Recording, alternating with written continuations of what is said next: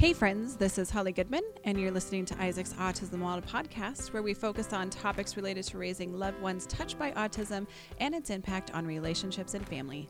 I'll be sharing some of my personal parenting experiences, raising my son Isaac, who passed away in 2007, as well as an entirely different parenting experience as I now raise my son Caleb, who never ceases to blow my mind with his beautiful autism perspectives. So grab a drink and join me as I interview this week's group of exceptional autism parents.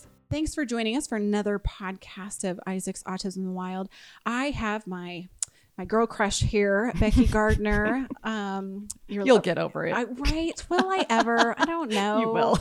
Trust yeah. me. And um, so your company is a life of my own, mm-hmm. and you are based how I describe you, but your website had different language. So that's maybe something we can start out with. I kind of consider you an executive function coach. Oh yeah. Um, but when I we went on there, it's actually a, a neuro or a, it wasn't neurodiverse. You didn't use that term. What was the terminology? Yeah. What neurodiverse? Yeah, it is. Um, life coach is kind of what it said. I think. Yeah, yeah. I have to look it up, but oh, yes. well, that was just it because it's like, oh, doggone, because I would call you an executive function coach, but then it like popped up and I'm like, oh no, I've been using the wrong terminology all this time. Yeah, no, um, you haven't. It's okay. just I didn't necessarily want to pigeonhole, and not everyone knows that they're looking for an executive function coach. So I just have it as um, coaching for independence. Yes. And neurodiversity. And then depending on you know, once we get talking what the young adult needs or the child, then we go wherever we need to. But more often than not, that ends up being executive functioning. Executive function. yeah. Because, like I said, you're my girl crush because it's like so much of life is executive function. So much. So much of life. Of all of our lives. Of everybody's life. And that's right. the thing is, is, you know, I've said before and I'm going to say it again is, is that it's not just individuals that have challenges, that have, um, deficits in executive executive function that need support. Like my neurotypical kids, Absolutely. like they need you maybe more. It, because they're older, I feel like they actually probably need your life coaching more because they're closer to launching. Where I have a little bit more time with Caleb, so I feel like it's well, it's definitely there. It's not as um, you know, like emer- like emergency situation. Mm-hmm. Well, what I wanted, I, am calling you back today because this is mm-hmm. actually part three because we have podcasted two other episodes, which if you mm-hmm. haven't listened to them, chocked full of amazing information, um, just what executive function coaching does, kind of what your process is. And the mm-hmm. second one was breaking down all the different areas of executive function so people yep. could understand like why this is such an important topic. And this is really, in my humble opinion, I feel like this is one of the greatest areas that we are missing when it comes to creating a team to support a person um, on the spectrum or with special needs when we're really struggling because they're not launching, right? Yep. So, um, so this is where I wanted to have you back because um, anxiety is one of the big things that mm-hmm. I have families reaching out to me. Like mm-hmm. I have my child has anxiety so severely that it just it really is debilitating and it really creates a barrier for them to be able to advance in some maybe they're advancing but not at the rate where you're hoping or you know that they have all this potential but because of anxiety it can be real crippling. Absolutely. Um, and that failure to launch because mm-hmm. the anxiety is so high. It's always fight or flight that they're not really they can't launch because it's so debilitating. So my yeah. thought was, how about let's talk about anxiety and how it relates to executive function and mm-hmm. why that's a barrier because you know, I, I don't think that people are drawing the correlation to, you know, when you have weaknesses or deficits, um, I don't think that people realize how that really leads into areas like where anxiety is manifesting in their life. Do you agree? Yeah. Okay. Yeah, I totally do. And I have seen, I'm with you, I've seen anxiety over the past, I don't know, seven to 10 years usurp everything that we used to really start with. Yeah. That we have to take care of the anxiety first because without taking care of that, students, uh, people, anyone is not even able to act. They're not even able to access it's the fight or flight. Yeah. Right. Right. They're down in their brainstem level. There's no way they can get to their higher functions. It's just not actually possible. So until we learn to manage the anxiety we can't even start to work on executive functions. Well, and that's where I I see it. I always I like use a lot of analogies with Caleb because if I can create kind of a visual picture for him, then he understands the concept. But it's kind of like in my mind how I build this analogy is I think of it as like it's a little burning ember where you're wanting to you know fuel it, give it more oxygen so that it will grow, so that you know. But then it's like anxiety to me is like just dumping a big bucket of water on it. It can't really get going. It right. might always be smoldering um, because you know it will smoke and smolder a lot, but right. it's like that's where how I see anxiety is it really douses a lot of the progress that you can see because we really and I think that's where too a couple things you know I always say that I think we're under looking at executive function and what a critical pivotal piece it can be for our kids launching and being successful. But the other part of it is is that um, you know the anxiety we have to be focusing on that anxiety and how do we help them manage that and get it to a place where it's um, under control so that then we can get to the higher brain function. Right. So when we're talking about anxiety, like when you say we have to you know we have to start dealing with that first and foremost. So how when you're working with a family like how does that how do you do that? Like i mean because i just see like wow anxiety. How do you tackle something that's just so immense? Um, it's such a big you have to really get to the root of it. Yes. So how does how do you sleuth that out? I guess that's part of what i wanted to kind of for families, you know, we get them calling saying, "Oh, my child just has so much anxiety. I don't even know where to start." And to be honest, I don't even know what to tell them. So how do we get to like sleuth out kind of where our starting point is? Where's the, you know, the beginning of the noodles so that we can right. start tracing it out and figuring out where to go. Right. Right. And of course, how you work with that anxiety is going to be very individualized because the anxiety is very individualized. And so you're right. Until you know more about it, you can't, there's not the one size fits all, like we've talked about before. There's not one way to say, oh, here's the fix. Um, so you do have to do some investigative work first to even get your foot in the door um, to get that start. And then once you start, chipping away at part of it, then you can, there are more openings to find the other pieces and to even while you're bringing the anxiety down, start with the executive functioning strengths, which is a perfect place to start when there's lots of anxiety. Did you know that you have these strengths and you're amazing? And, you know, you're, yes, this other thing is hard, but here are your strengths and these are how they're helping you.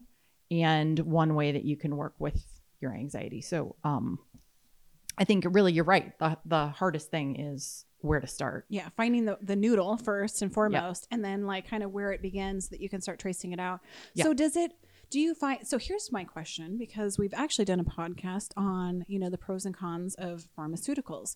Do mm-hmm. you feel like just as a coach and just knowing that I mean, is there ever a person that you work with that doesn't have anxiety because I just feel like it's so just inherently natural to every single human being. It's just kind of levels degree and their ability right. to cope right. with that anxiety. Right. And by the time a family reaches out to me, they're usually, you know, things aren't going well. Yeah.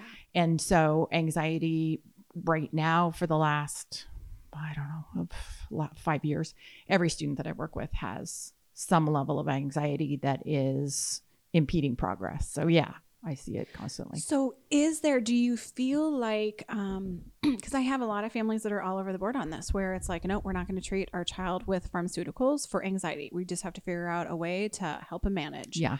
Um, and so, in terms of the, fa- the, kiddos the individuals that you're working with is it like do you really do you push no medication? Do you support medications? Is it really individualized? Um, how yeah. does that work? I don't push one thing over another at all, and very much respect that different people are coming from different places, and whatever is right for their family is completely what's right. Um, so you have success stories on both sides where some have chose to use um, anxiety pharmaceuticals and their success, and then those that choose to find other alternative ways of managing the anxiety, we're finding success. So there are, depending on there are um, what I have probably most often seen, and I haven't read studies, I can't swear to it, but anecdotally, I think I've seen that if um, families go with meds, then there's a little bit more of a window for opportunity to kind of get a jump start. And if families choose not to do meds, great. What then works the best is to some fairly enhance, intensive uh, therapy, CBD, CBT, not CBD, CBT. um, and uh, then because there really needs to be some, like I say, toehold to kind of get started. Mm-hmm. And so whatever that is, whatever works. And then we talk about adding other tools to the toolkit as well. But to have a an in to start with is really helpful. Yeah. Now, because I'm going to be honest in that um, all of my kids have anxiety. Mm-hmm. Um, so, I mean, a shocker. Holly is a person with anxiety. I just feel like I'm a master at managing it. Ha ha ha. just kidding. but all, all of my kids have anxiety. With that being yeah. said, um, I was very yeah, anti pharmaceutical at uh-huh. first. Um, so, with my son Tyler, he, you know, Tyler has Tourette's. And so mm-hmm. his mm-hmm. very much when he's ticking and it's like the worst of the worst it's because his anxiety is through the roof it's just it's that's that's how the the tea kettle releases the steam if you will right um and so we man we tried all sorts of different options um because I didn't want to, in part because the medications were, he has ADHD and Tourette's. So mm-hmm. the medications that would t- treat the Tourette's would make his ADHD worse. Mm-hmm. The medications that would treat right. his ADHD would make the Tourette's worse. So it was kind of right. like, oh, which right, is why is there's awesome. not one answer. Yes, mm-hmm. and so we tried it. I mean, we tried weighted blankets. We tried mm-hmm. um, essential oils. We've tried, you know, his, you know, like suit, you know, his anxiety. Um, you know menu where it was like you know find all these things that help exactly. calm him down exactly. and so we did a lot of those things and it was great and then he finally said finally in junior high he was like i want to try meds like i'm mm-hmm. just i'm done with this I, i'm so frustrated and i hate living in this body so we did it and yeah. then i was regretful that we had waited that long because mm. like that poor kid you know it it doesn't matter what we do, we regret I know. it. I, and, yeah, exactly. More anxiety, more like this like failure complex building up in my life. But you know, aside, I'm sure I'm not. You know, me and 10 million other people out there listening are yeah. probably yeah. saying like, "Oh, we you all go, relate." Yes. Exactly, totally relate to that. Mm-hmm. So with my son Caleb, I was more early on willing to look at the anxiety medication because it really does mm. inhibit progress. But um, so you know, I've um, and I, it's with anxiety medications, there's a lot of different options. Oh you have gosh, to try yeah. them. Then I was like, nope, don't like the side effects of that one. So, um, I guess the thing that I'm trying to hopefully encourage people that are listening is, is that there's not what you said. There's not one size that fits all situations. It's your, you know, your beliefs, um, mm-hmm. you know, what works for your family. Mm-hmm. Um, again, I got to the point where it's like, I have to honor Tyler's voice and allow him to at least try the medications to see if that mm-hmm. is the route that we're going to go. Mm-hmm. And then does their neurochemistry allow that or not? Correct. And, and it's been a long road. It's been a long mm-hmm. road where we've tried a lot of different things. All in all, I'm glad we did it. He actually, um, you know, we're back on one of the very original ones that mm. he's on now. Um, but that's another thing is they get older and the hormones oh. and the, you know, what didn't work does and what. Thank you. Right. Can I just say, screw mm. you, like with the whole like um, puberty. Puberty is yeah. the whole. I screw you, puberty. It just sucks. Um, yes, because you're does. absolutely right. You no get, finally have things figured out. It's mm-hmm. like we're oh, like this is awesome, and then puberty hits, and then it's like everything is just yeah the body chemistry is totally different. So then the meds, yes, it is. It's just awful. So just you know, understand too. If you're you have a child that's going through puberty, we're giving you a virtual hug here because we know oh, it's hard. Such a big one. Um, it is. It really is. Um, so I guess that's part of what I want to make sure is we understand is is that um, you know anxiety is a real big thing.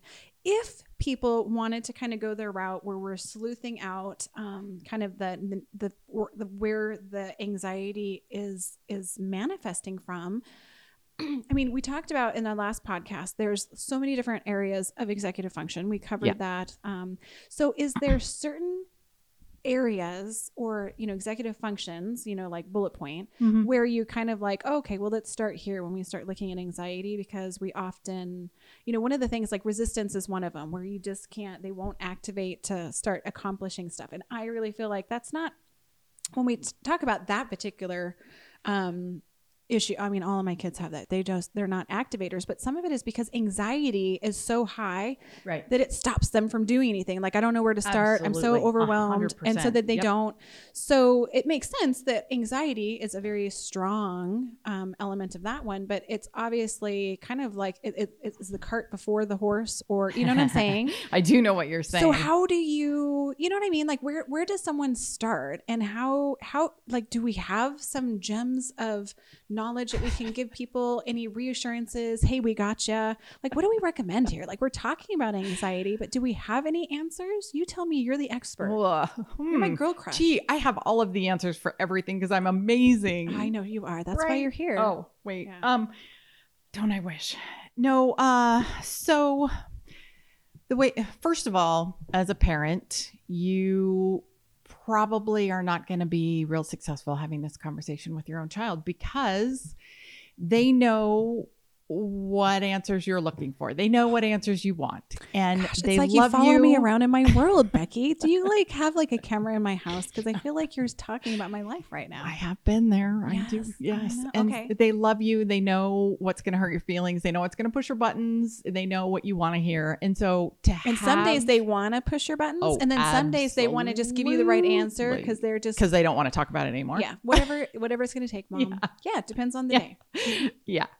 So that is one place where parents are at an extreme disadvantage. I will just say out the gate. And uh, for me as a parent, I couldn't have a successful conversation with my kids at the time on this either. So unfortunately, that's working against you. Um, as a uh supposedly what disinterested third party super not but you know i Yes. don't i don't have you play the skin part in the game Yeah, you play the part of the disinterested, yeah, disinterested person in the pers- in the situation. But yes, Right. So I um have uh an interview format that I go through with that's the first meeting. So I think we talked about the process and uh the first meeting after the parents, generally the parents are, are who contact me after they've gone through kind of some history and what they're looking for. Um, then we have a group meeting with parents and myself and student. And at that point, I can ask when I know that everyone is listening to get everyone on the same page. I ask some specific questions that sort of um, head toward these what are going to be our key things that we want to work on. And those tend to, because anxiety is such a big piece of what's going on right now, those tend to start that conversation. And I don't generally push it beyond the start because I don't want to put the student in the situation of having to say the hurtful thing or call themselves out or whatever it is. Oh, I've been super resistant about whatever it is because of X. They don't, if they wanted to share that, if they were ready to share that with the parent, they would have already done it. yeah, exactly. They're not going to air that dirty laundry there, or Right, that- right. Yeah, they're So- not going to have. That's not their epiphany moment where they're going to just No, be no, no. like, ah, No, no, no, never. Um, but it's gonna crack open the door. And then I can talk separately with the parent and say, okay, here's what I see and where I would like to explore. So that opens the door and gives us a little view into where we're going to go and what we're going to look at. And that's almost always involves anxiety. And since the parents had then heard it from the student's mouth, uh, it it helps with um, kind of helping everyone to become on the same page and understand a little better what might be going on. So it really is from that interview that we start the anxiety work. And I can tell you right now, I think I have yet to have a student that I've worked one on one with that doesn't have a lot of anxiety from shame.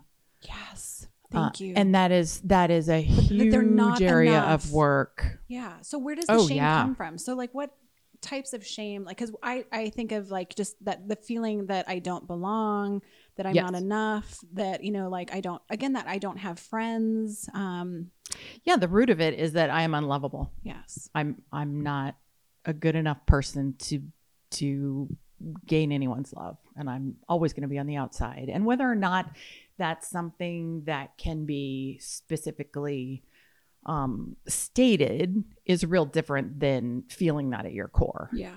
You know, but that is that is what it is. And then and that's well, obviously that's very painful. No oh matter yeah. who you are. Um and working with that shame is um there's no quick fix because it took a long time to build up.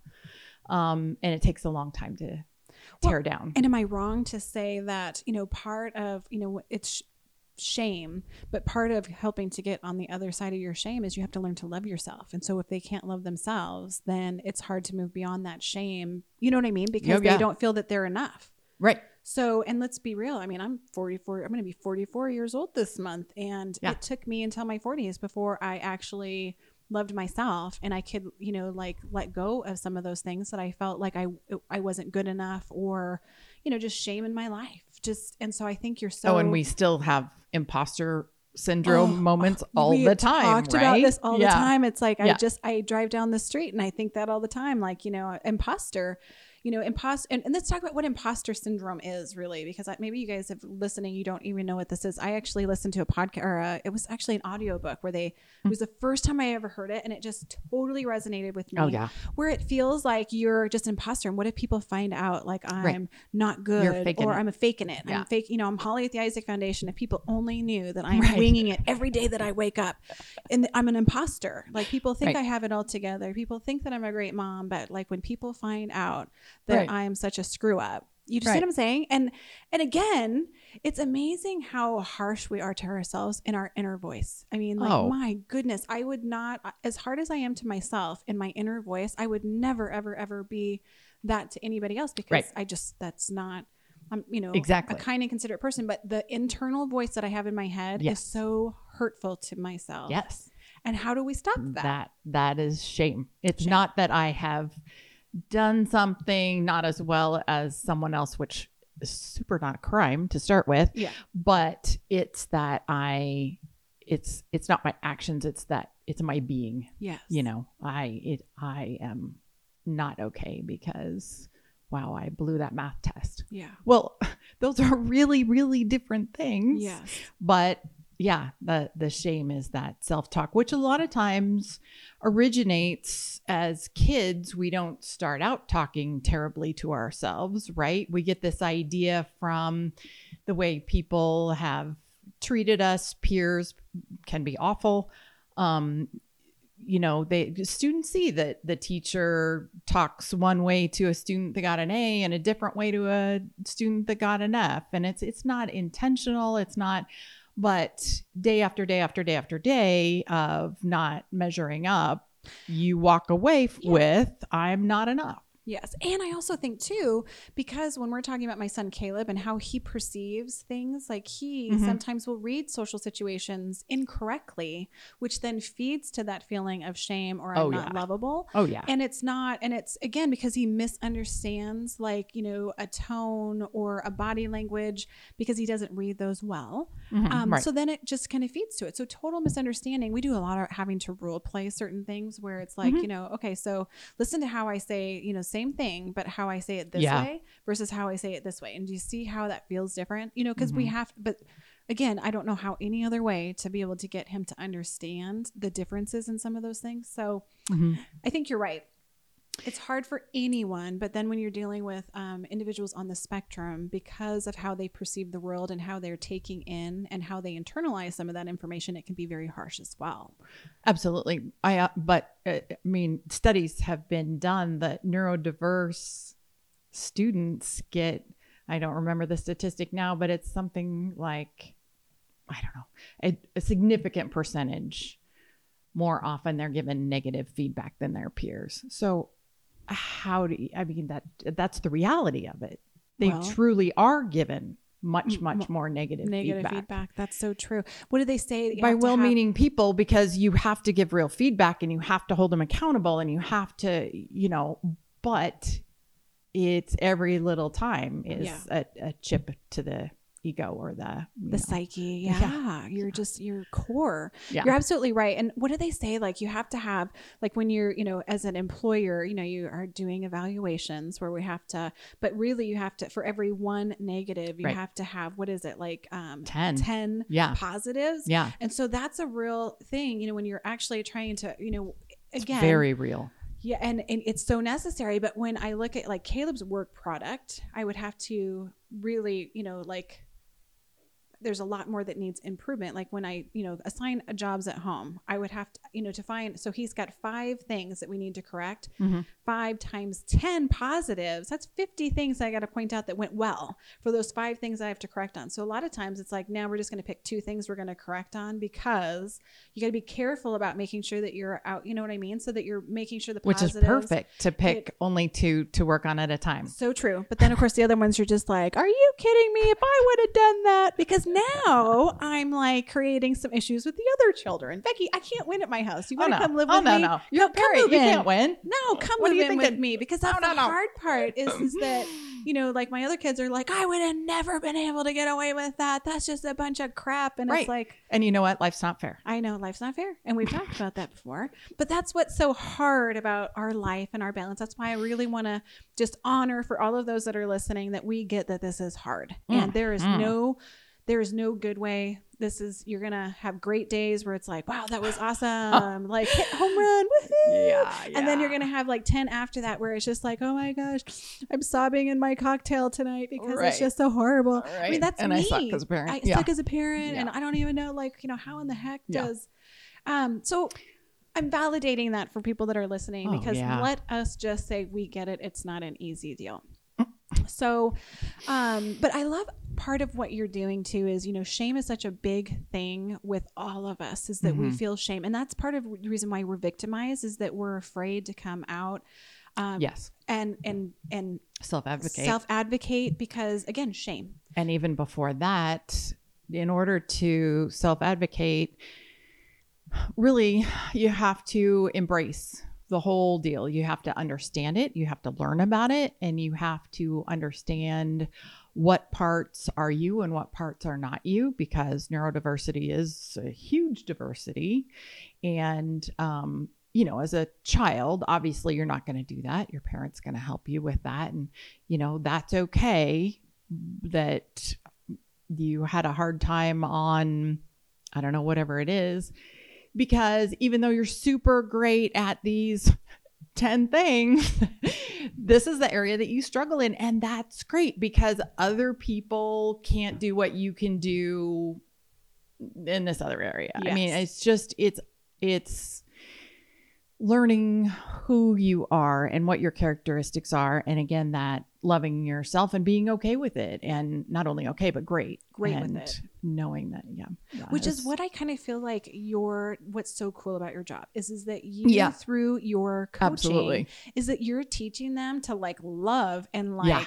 And be like shouting from the rooftops Oh, I'm yeah. awesome I Yeah. am awesome like I am the awesomest awesome in the whole world which is what I love about Yeah. what you do is that you're finding the strengths you're using and really celebrating them like rocking them like yeah wow yeah which is so fun i can't tell you how many times a day on zoom meetings or meet meetings or whatever we're doing happy hands and you know whooping it up and because there are real celebrations that students totally miss. They're like well yeah the rest of the class did that. Well i don't care. I don't care about the rest of the class. I care Yeah. about you. Yeah. And how do you awesome this? understand how hard that was for you three months ago? Yeah. I, you know so what? Whatever they're doing them you're doing you and you are rocking it. And Yeah.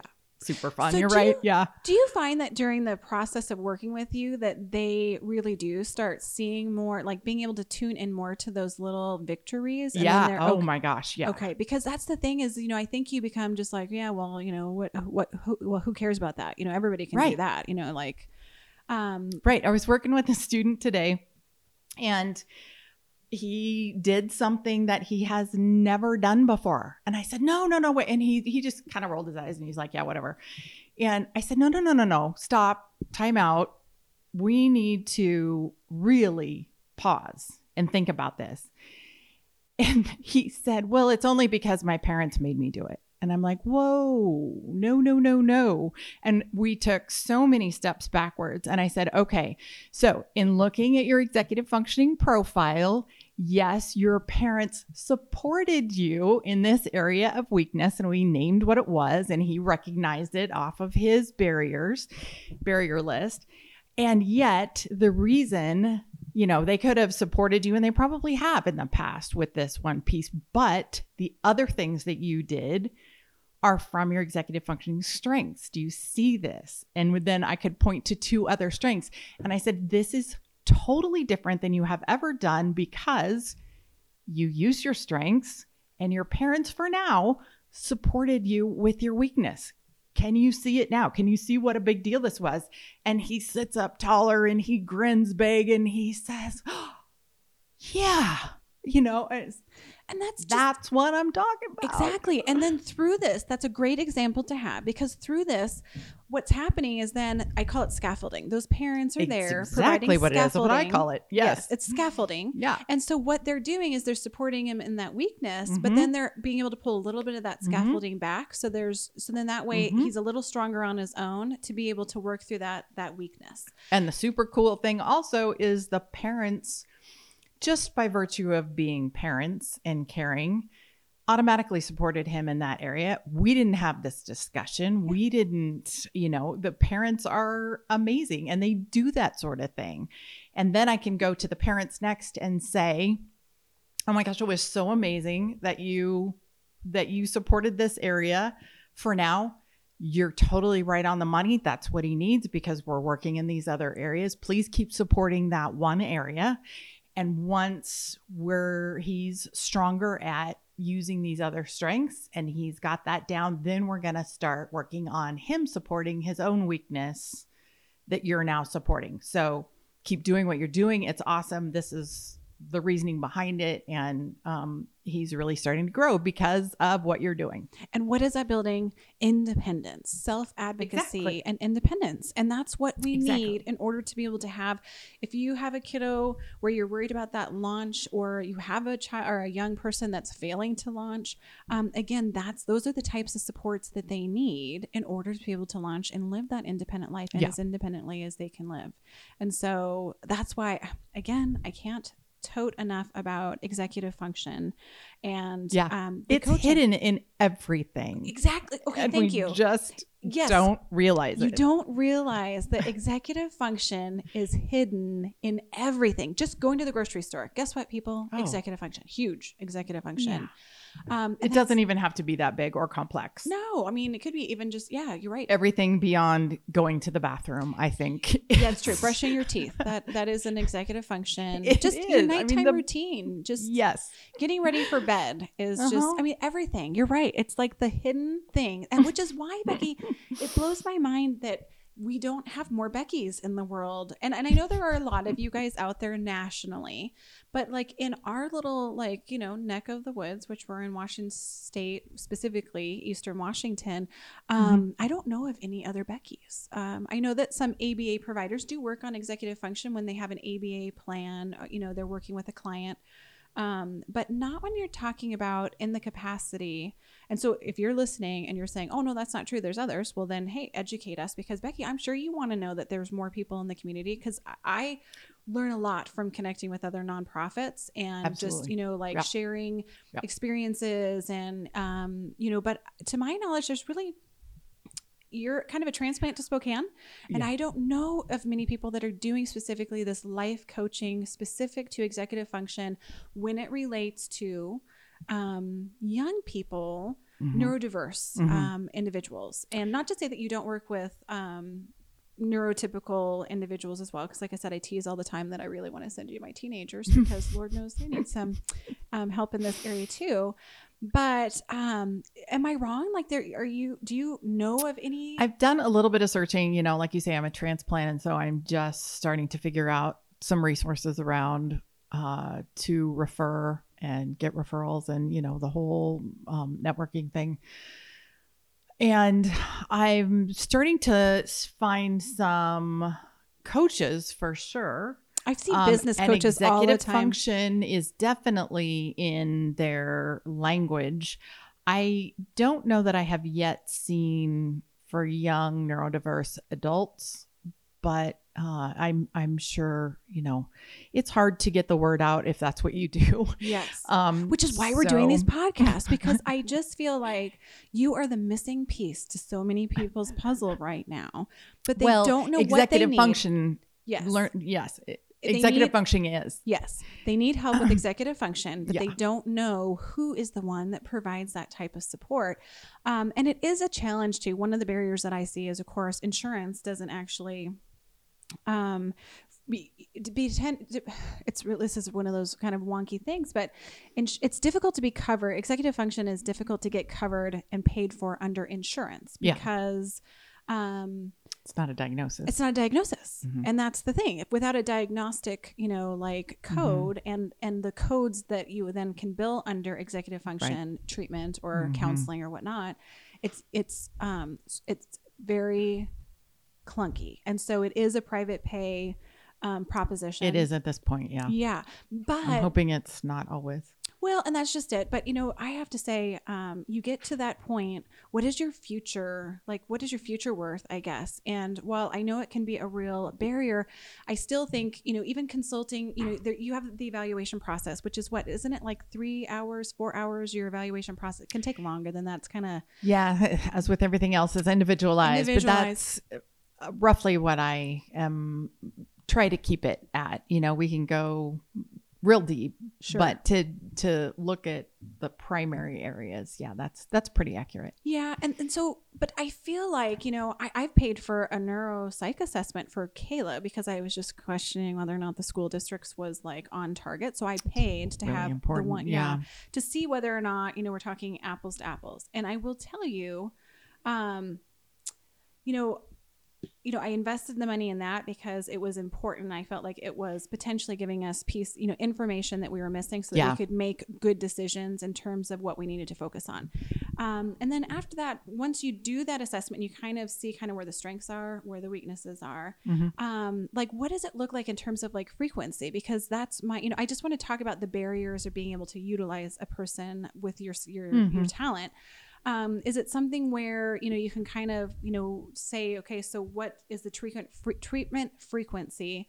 and how can we still make progress even though like kind of here's what my finance you know here's all we can manage on Yes. a monthly basis or you know whatnot does Yeah. that make sense like Absolutely, it does. Um, because again, it's not one size fits all. So whatever the barriers are in any area and whatever the needs are, we can make something work. So um, we could figure out an initial plan together, and then I could help set it up, and then figure out some goals and some areas to work on. Give some some vague sorts of activities that can be built on and then come back and then when do consult you're ready and Yeah. then go again and so yes it's totally possible to do whatever Yeah. whatever level i have you know some students that are very frequent and i have some students that are infrequent Uh, some so when we talk about check in. infrequent is it like once a month once every you know six weeks is it just depend even that yeah yeah it. it does yeah So, Well, and I think that that makes sense. But again, when we're talking about this, you know, um, when I think about Caleb, I need Caleb to be as independent as possible.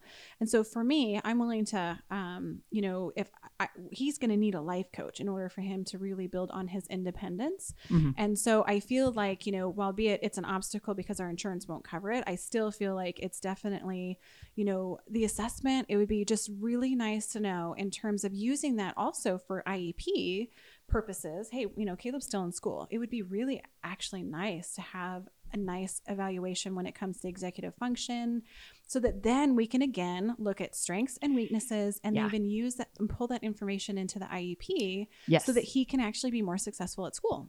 Yes. And if you go to an IEP meeting armed with information of executive functioning strengths and barriers, as a IEP team member, you can help build some goals that work toward that.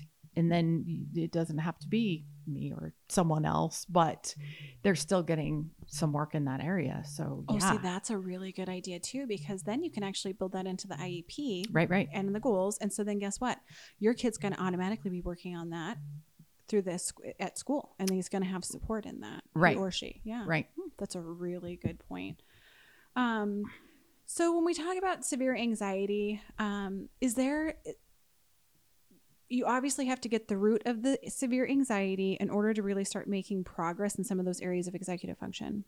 And so a lot of times, so you might spend a lot of time, weeks even, maybe working on just anxiety, like elements of anxiety before you even start getting into the work, or are you kind of working on that linear. It's not linear. Okay. Yeah. So how does it like? Uh, it's just kind of built into.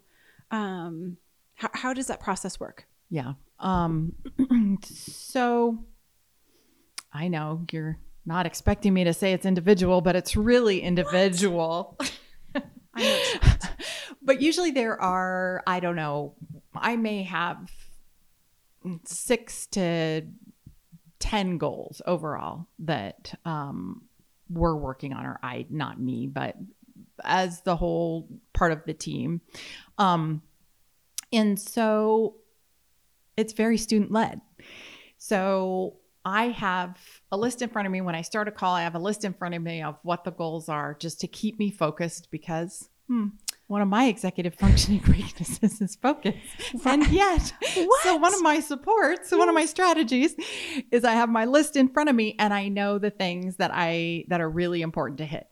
But it's student led. So if they get on the Zoom meeting and they want to celebrate something, we celebrate it. Sure. And then I can pull in, oh, do you know? And then talk about whatever that's goal related. And if they've had a really rough day, then we say, oh, you know, I'm so sorry that that happened. I don't know what the story is with your peers and, you know, whatever on them. We know you're awesome and here's why. Or um, let's break it down and see where, um, you know, people do well if they can. So if you didn't do well, where was the barrier? What what was the thing that was getting in your way? And let's find it and let's problem solve on. So the goals are there and we're always working on them, but there's not anything particularly linear about it. And I'm always going to look at underlying things like shame and anxiety first because we can't get to those higher level Yeah. pieces until we've really addressed those well. So um, I can't say that we're gonna solve anxiety before we move forward, or we're But in the going to. But in it's- it's part of the package. the yes. process. Gotcha. Yes, absolutely. So here's my question, and I know this might be not an easy question or easy answer for you, but one of my other frequently asked questions here at the Isaac Foundation, I'm giving Anna the look because she's going to probably snicker over here on the left, but um, is people are always looking for, oh, I'm looking for a social group for my, you know, high functioning, you know, you know, it could be grandson, child, whatever. And it seems like, you know, people are always asking me, like, do you have any sex, uh, uh, suggestions, um, any group, any organizations that do this? But when I sit here and listen to you, I feel like actually, um, now keep in mind, most of your clients are actually um, not in Spokane because these are still clients that you worked with when you were on the West Side. Mhm.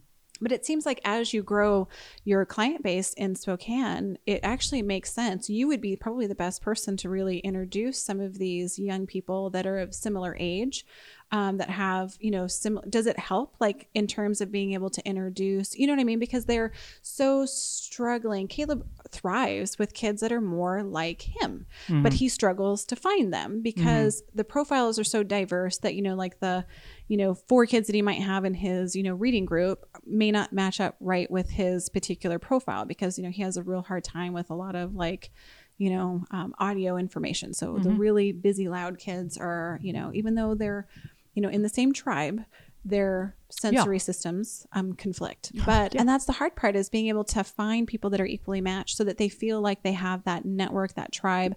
So, is part of your process having any sort of like group opportunities for them to get together, like in a small group, or is it all just 100% individual, one on one? You know what I'm saying? Yes, I because I, do. feel Yeah. like they're always looking for people to connect with that get themselves, but they can't find themselves. You know what I Mm-hmm, mean? So, I have you done any of that type of stuff when you were over in on the west side? I did have some groups uh, when I first started. I have a different take on that whole realm. I want to hear it. because I I know there's a lot of pra- like clinics out there that try some of these social groups, and Uh-huh. I have not found any of them to be particularly successful. Um, and again, they want, you know, they're they want. I think parents want to help them find their tribe, but yet Yes. it's Absolutely. I, I sometimes I don't know whether or not it's um I have a few self advocates that are wanting to find people that are like them. But by and large, it's a desire that we parents have. We want to help them find Mm-hmm. Right. people that are like minded so that they feel like there's people that can relate to them. But um, again, so it's kind of a it's a two camp thing where parents are It wanting it. a two camp thing. But I do That know some perfect way to self advocates. I do know some self advocates that are searching for more people that are like them. But then Yes. when there are opportunities, I'm not saying that they're particularly successful. So I don't really Yeah. know. That's why I'm asking. I don't know that And there's an answer. I don't have the answers Okay. either. Well, let's just I do have it. an opinion. Have, let's hear your Uh, opinion. I do love opinions. A lot of it was formed because, like we talked about before, I have spent a lot of time around Sara Gardner, who is an autistic adult that started and runs the Neurodiversity Navigator program at Bellevue College. And so she has taught me volumes about what it is to be autistic and what that um, is like from a social standpoint.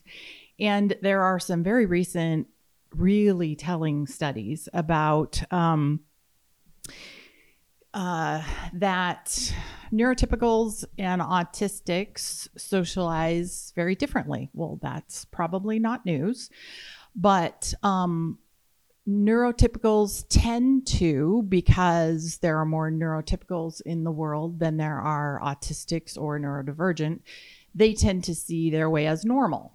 And so then they want to teach social skills to the abnormal um, neurodivergent group. Well, as it turns out, yes, neurotypicals and um, neurodivergents don't socialize in the same ways.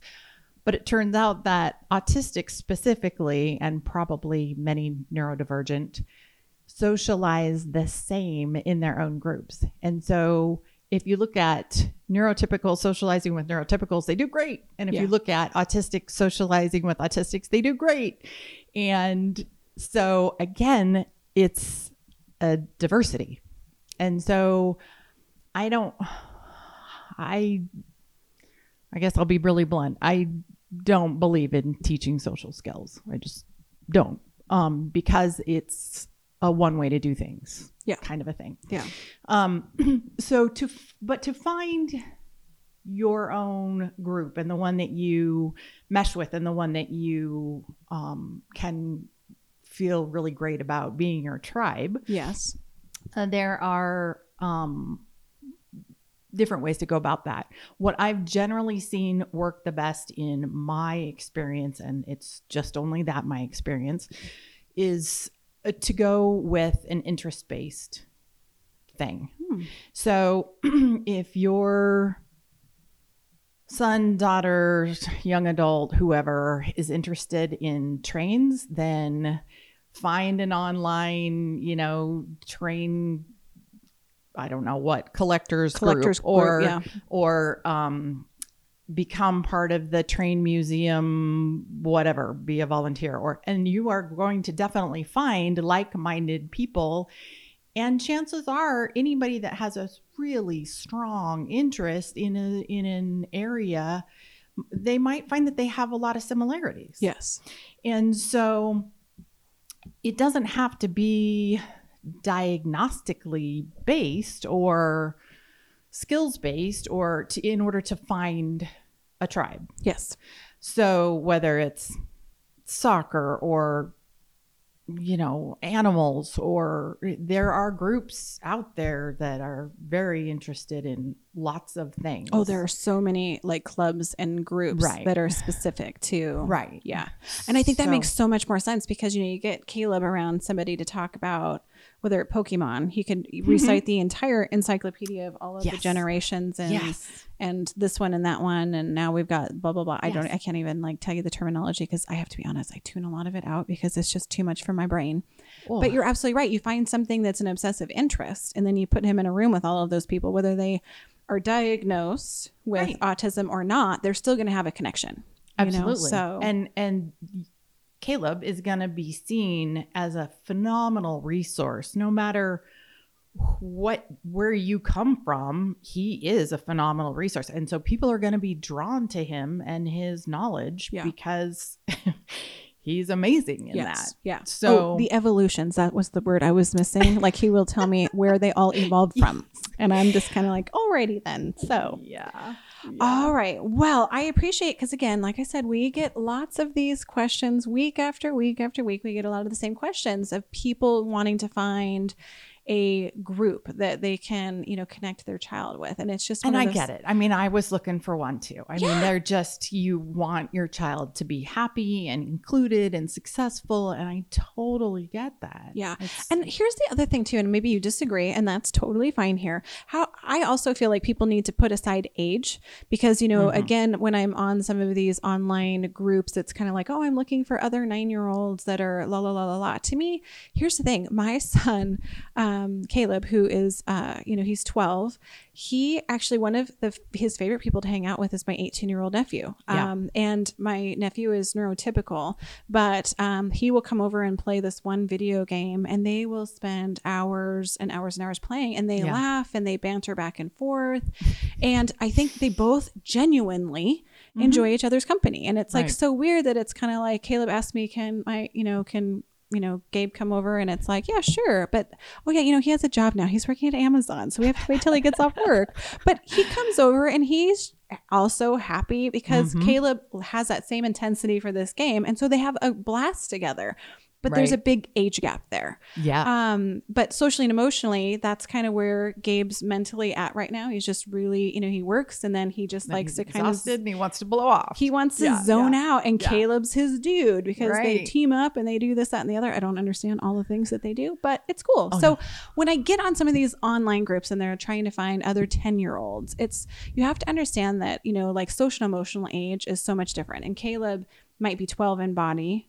Um, he actually really is more, you know, of, of a 10 year old socially and emotionally. And so, again, um, you know, not get so locked into like what the actual age is of the other people that they're interacting with. It's really and like interests. you say, don't assume either that it's going to be someone younger because it's in this it's- instance, it's an older. right. I think it's funny because my teenagers are very close to Gabe's age, and yet Gabe comes over and hangs out with Caleb, Uh-huh. and the other twos are like, "Oh, we're gonna go and do this," and it's like, "Okay, see ya." And you know what I mean? It's just Yeah. so weird that that eighteen year old nephew is actually playing with Yeah. the younger, the youngest of my kids, and not the two so there you teenagers. go, interest based. It's interest based. It is interest based. So, well, we are going to wrap up this particular podcast of Isaac's Autism Wild because I have Becky that's going to record a part four on um, what we think schools should be teaching our kids um, to better um, develop executive function skills. So, that will be our next podcast that you'll have to tune in and listen to next.